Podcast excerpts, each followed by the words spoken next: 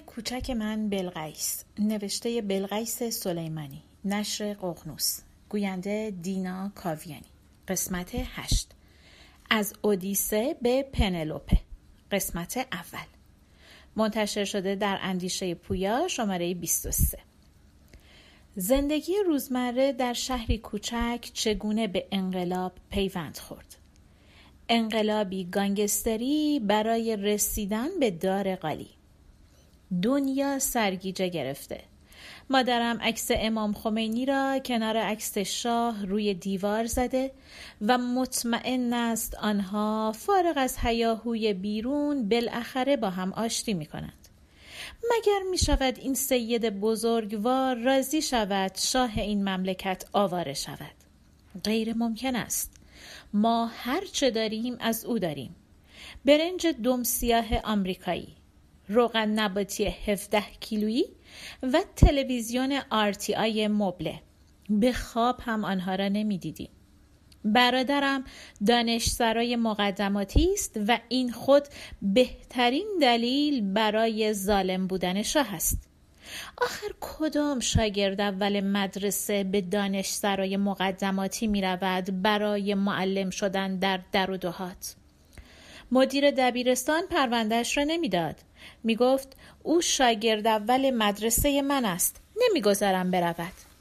مگر می شود دانش آموزی که از اول ابتدایی تا دوم دبیرستان شاگرد اول بوده حالا راهی دانش سرای مقدماتی شود؟ می شود آدم که فقیر و بیچیز باشد هر چیزی امکان پذیر است.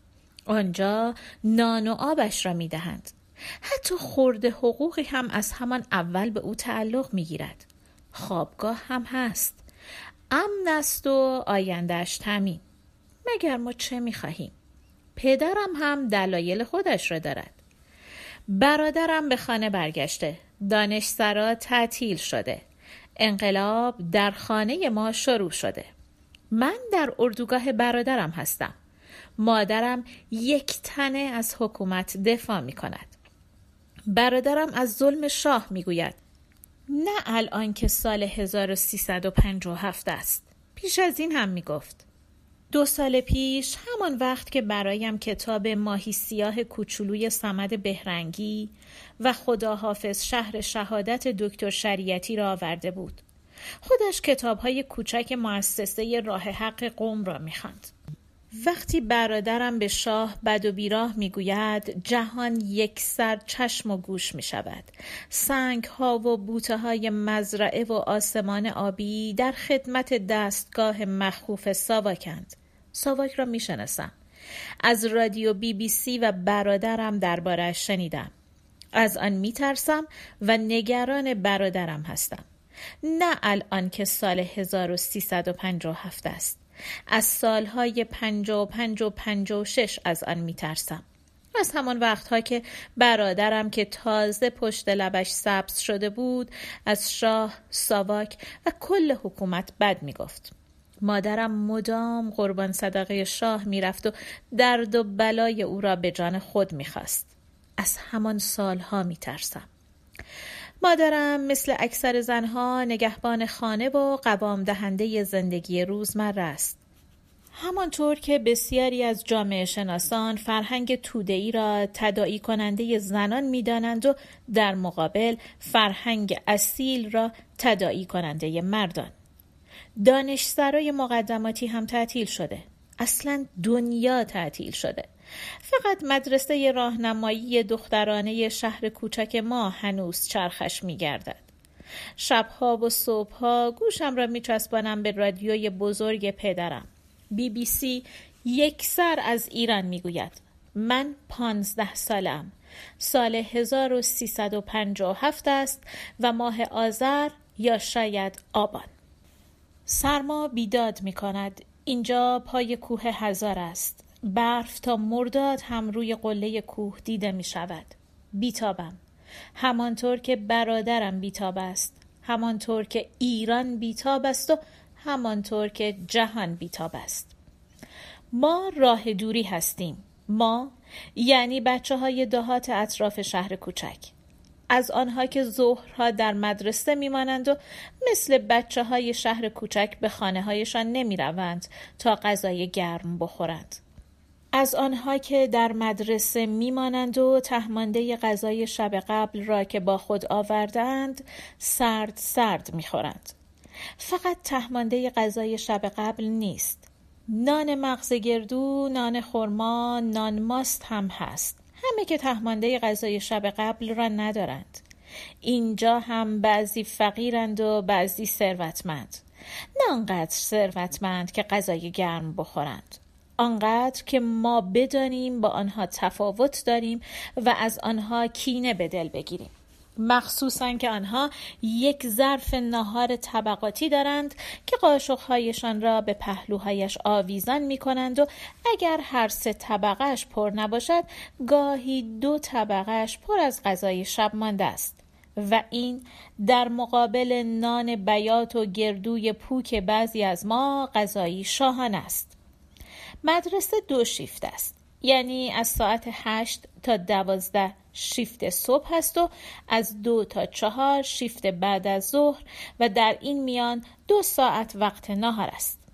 هنوز زود است از وقت نماز و نهار حرف بزنیم. باید انقلاب پیروز شود دنیا اندکی آرام بگیرد حکومت مستقر بشود تا وقتی هم در ادارات و مدارس برای نماز و نهار منظور کند در دو ساعت ما بین ساعت دوازده تا دو ما بچه های راه دوری گله به گله دور هم جمع می شویم نهار می خوریم و حرف می زنیم. البته که اینجا هم هیدری نعمتی داریم چرا باید بچه های مردو با بچه های کیشکو سر یک میز یا داخل یک کلاس بنشینند؟ بچه های ننیز و تزرچ هم هستند.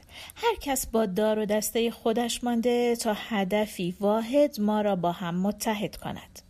متحد می شویم. آذر است احتمالا شاید هم آبان انقلاب ما را متحد می کند. البته حالا که به آن روزها فکر می کنم شک دارم انقلاب ما را متحد کرده باشد. شاید هم نفرت از کلاس درس، مدرسه و معلم و امتحان است که متحدمان می کند. مدرسه را به هم می ریزیم. نیمکت ها و سندلی ها را پشت در ورودی مدرسه روی هم تلمبار می کنیم. اینجا و آنجا نیمکتی و صندلی و میزی میاندازیم و پایه هایشان را می شکنیم. آشفت بازاری درست می کنیم و همچون یک بنیان مرسوس جلوی مدیر مدرسه می ایستیم و یک زبان می گوییم که امروز در قیاب مسئولان مدرسه و بچه های شهر وقتی ما بچه های راه دوری در مدرسه بودیم چندین موتور سوار با چماق و اسلحه به مدرسه حمله کردند. ما را تهدید کردند و هشدار دادند که اگر مدرسه را تعطیل نکنیم و به انقلاب نپیوندیم ما و مدرسه و اولیای مدرسه را یک جا به آتش می‌کشند. مدیر مدرسه حرفهای من را میشنود. ترس و استراب در نگاه و حرکاتش موج می‌زند. از همان لحظه که روبرویش می ایستیم می‌دانیم پیروزیم. مدیر معتمدانش را از میان انبوه شاگردهای راه دوری به دفترش صدا می‌زند. یکی از آنها خیشاوند من است و مطمئنم به رغم روحیه مذهبیش دروغ خواهد گفت. چون از منطقه بس دور آمده اینجا در خانه خالش است و دلش برای مادر و خانهشان تنگ شده. معتمدان هم یک صدا آنچه را ظهر تمرین کرده ایم به مدیر می‌گویند. مدرسه تعطیل می شود. ما به سیل انقلابیون می پیوندیم. نه در عمل که در خیالمان. چون شهر کوچک ما هنوز آنقدر انقلابی نیست که در کوچه و خیابان دست راه بیاندازد و مرگ بر شاه بگوید. مدرسه که تعطیل می شود مستقیم از کلاس درس به پشت دار قالی پرتاب می شوم. شاید هم به زندگی روزمره. اگر زندگی روزمره را بر مبنای مفهوم مصرف تعریف کنیم شک دارم به زندگی روستایی که بر پایه کار شکل می‌گیرد بتوان زندگی روزمره گفت.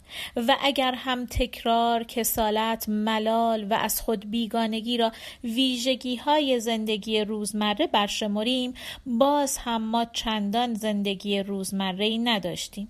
اگرچه تکرار کم و بیش جزئی از زندگی روزمره ما هم بود پشت دار قالی هر رج که به رج قبلی اضافه می شود ما به پایان و نتیجه کارمان نزدیکتر می شویم.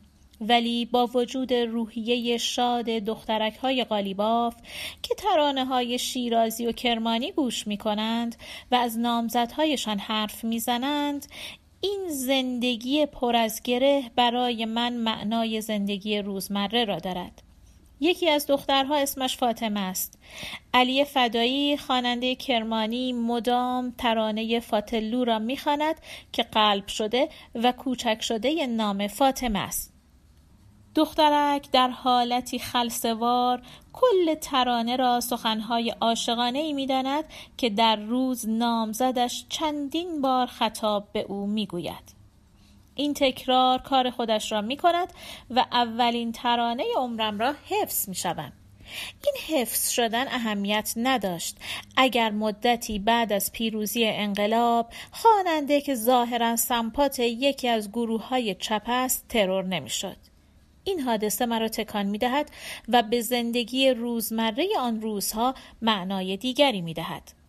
تنز روزگار این است که ما با حرکتی گانگستری مدرسه را تعطیل می کنیم تا به دامن زندگی روزمره پناه ببریم.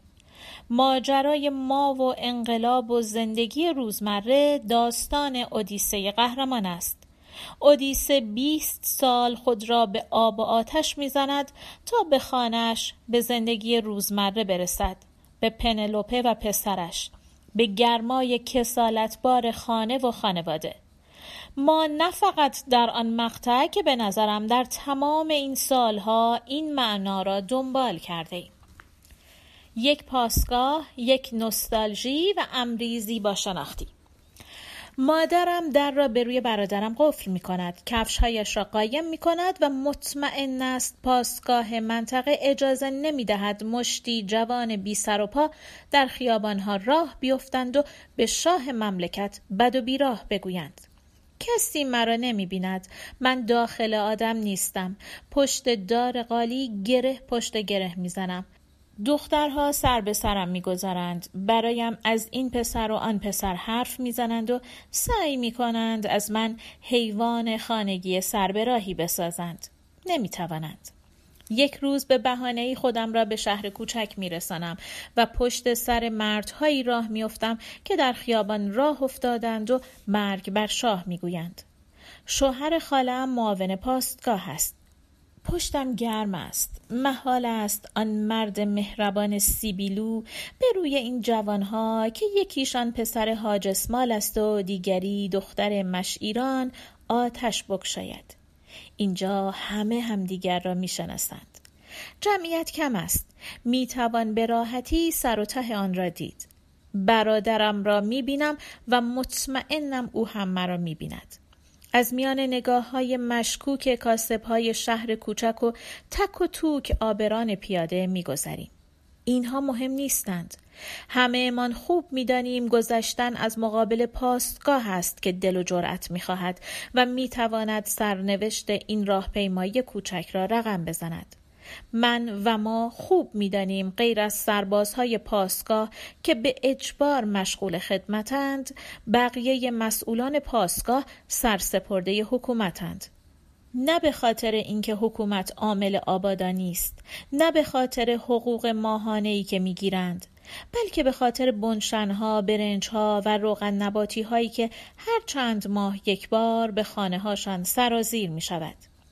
کسی آن حقوق و مزایا را نمی بیند یعنی در و همسایه نمی بینند ولی دستهای پر استوار صادقی و نفس نفس زدنهایش را و در را با بازو باز کردنش را می بینند باید هم طرفدار نظام باشه. کم می‌خوره. این داوری مردم کوچه و بازار درباره پاسگاهی هاست. به پاسگاه که می رسیم شعارها رنگ و بوی دیگری می گیرد. جمعیت یک صدا برادران ارتشی را به پیوستن به جنبش انقلابی مردم دعوت می کنند. سربازها به ردیف رو به خیابان داخل حیات بدون دیوار پاسگاه ایستادند و اسلحه هایشان را محکم گرفتند. از شوهر خاله خبری نیست.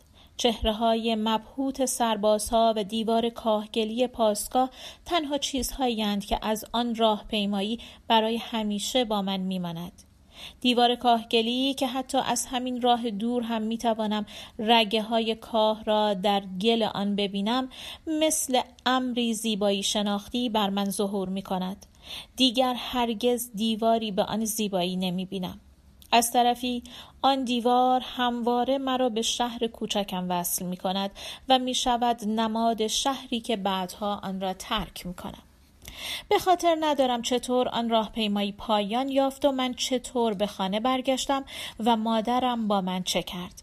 اما آن اولین و آخرین راهپیمایی ضد حکومتی بود که در آن شرکت کردم. انقلاب در دور دست ها ادامه داشت. شهر ما اما آرام بود. لاعقل از زاویه نگاه من آرام بود. تنها یک بار قبل از پیروزی انقلاب کمی تکان خورد و آن زمانی بود که شایع شد یکی از سربازهای پاسگاه فرار کرده. جنب و جوشی در میان مردم افتاد. بعضی از تعقیب او توسط پاسگاه حرف می‌زدند و بعضی دیگر از پنهان شدنش در شهر کوچک می‌گفتند. در خانه ما اما انقلاب ادامه داشت. دعواهای مادرم برادرم و حالا نامزد خواهرم ادامه داشت. مادرم حالا تبدیل به چهره شاه دوست در منطقه شده بود و این باعث آبروریزی بود. دست کم برای انقلابی های خانواده. ماجرا وقتی اوج گرفت که انقلابیون روستا و روستاهای اطراف به خانه من هجوم آوردند و به آنها سنگ انداختند و پاک ما را بی رو و حیثیت کردند. مادرم کوتاه نیامد. گفت اگر خانه را هم بر سرش خراب کنند بر سر ایمان خیش می ایستد. ایستاد. برای همیشه شاه دوست باقی ماند. انقلاب که پیروز شد برای کاری به کرمان رفته بود. شب بیست و دوم بهمن از قصه مریض شد. در همان حال مریضی که احتمالا بیماری به او بصیرتی بخشیده بود آینده انقلاب ایران را پیش بینی کرد. خیشاوند رندمان هم که مادرم در منزل آنها مهمان بود صدایش را ضبط کرد و برای همیشه مادرم صاحب سندی غیر قابل انکار شد برای حرفهایش.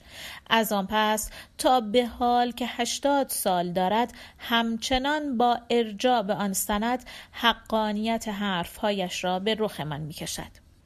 حرفهایش ابدا تئوریک و تاریخی نبود تمام آنها به زندگی روزمره مربوط می‌شد به آب برق برنج دم سیاه پول نان لباس تلویزیون ازدواج مرگ و همه آنچه او از آنها سر در می آورد. و این درست همان چیزی بود که ما انقلابی ها پست و حقیر می شمردیم ما تصمیم داشتیم ارزش های متعالی را در زندگیمان مستقر کنیم. این سنویت گرایی سالها و سالها ما را با خودش درگیر ساخت.